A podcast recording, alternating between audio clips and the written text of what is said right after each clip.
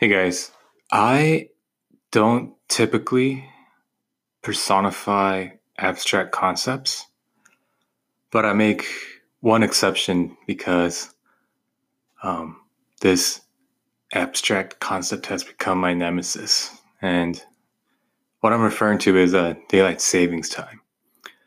So this is a another midweek short, and I'm addressing any policymaker um, who can affect changes to daylight savings time.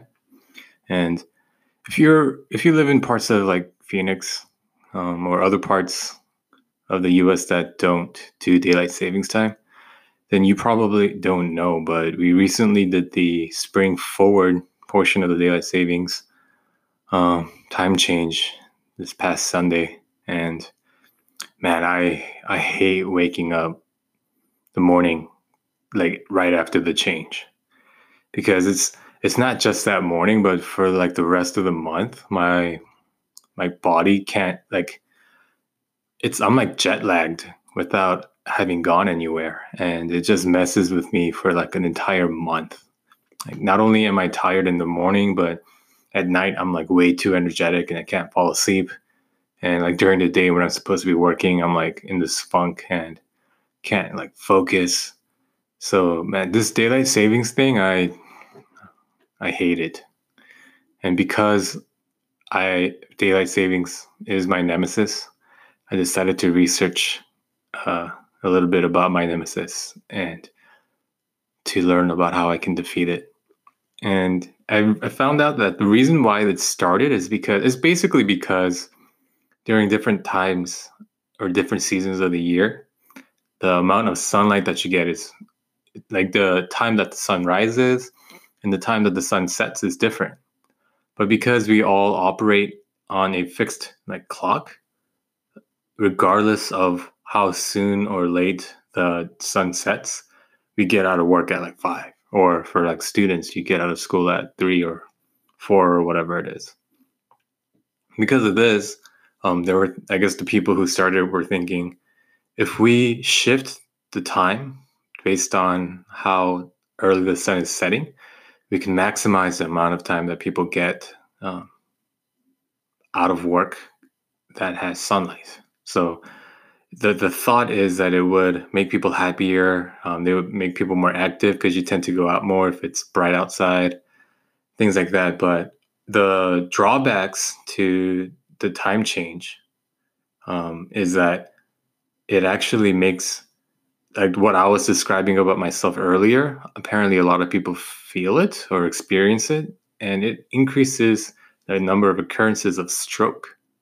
So there's an actual, I don't know, this, okay, I'm getting all this information from Wikipedia, so I don't know how um, credible it is, but you know, Wikipedia is usually pretty, pretty good stuff in there. So, um, yeah, daylight savings time is killing people. So my nemesis is more dangerous than I thought. It's not, it doesn't just ruin my month but it's out there literally killing people.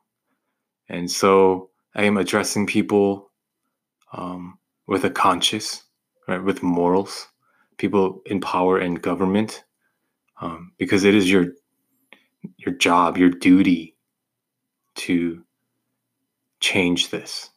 So I, I recently saw that in Russia, in like 2011, um, they went to a permanent daylight savings time. So they sprung forward and they decided we're never going to fall back. And we're never going to change the time. So, um, it, I mean, it, it, accomplishes the same thing, right? It gives you more sunlight. You know, I, I guess the drawback is in the winter, um, you the sun rises later, so like you have to drive in the dark during your morning commute or whatever. But I mean, who cares about that, right? So yeah, I mean, Russia did it, and I think that's in response to all of these drawbacks that um, exist with daylight savings. Um, so it's weird to say because Russia is usually like America's enemy or whatever, but I think this is one of those situations where um, two foes must come together to defeat a greater evil. And taking Russia's lead in um, fixing time so that we don't have to do this ridiculous time change twice a year. America, I think it is time that we do the same. And I think there's going to be real benefits to doing this because I really hope that my the company that I work for doesn't hear this, but I am like I am like useless for like the first month. Okay, for like the first week I'm like completely useless. My productivity is way down and I slowly regain it throughout the duration of the month. And I'm sure I'm not the only one. So corporate America is probably losing millions of dollars in reduced uh, productivity from its workforce. So there is actual dollars and lives at stake in defeating my nemesis, daylight savings time. So yeah, thank you guys for listening. This is a midweek short. This was really short.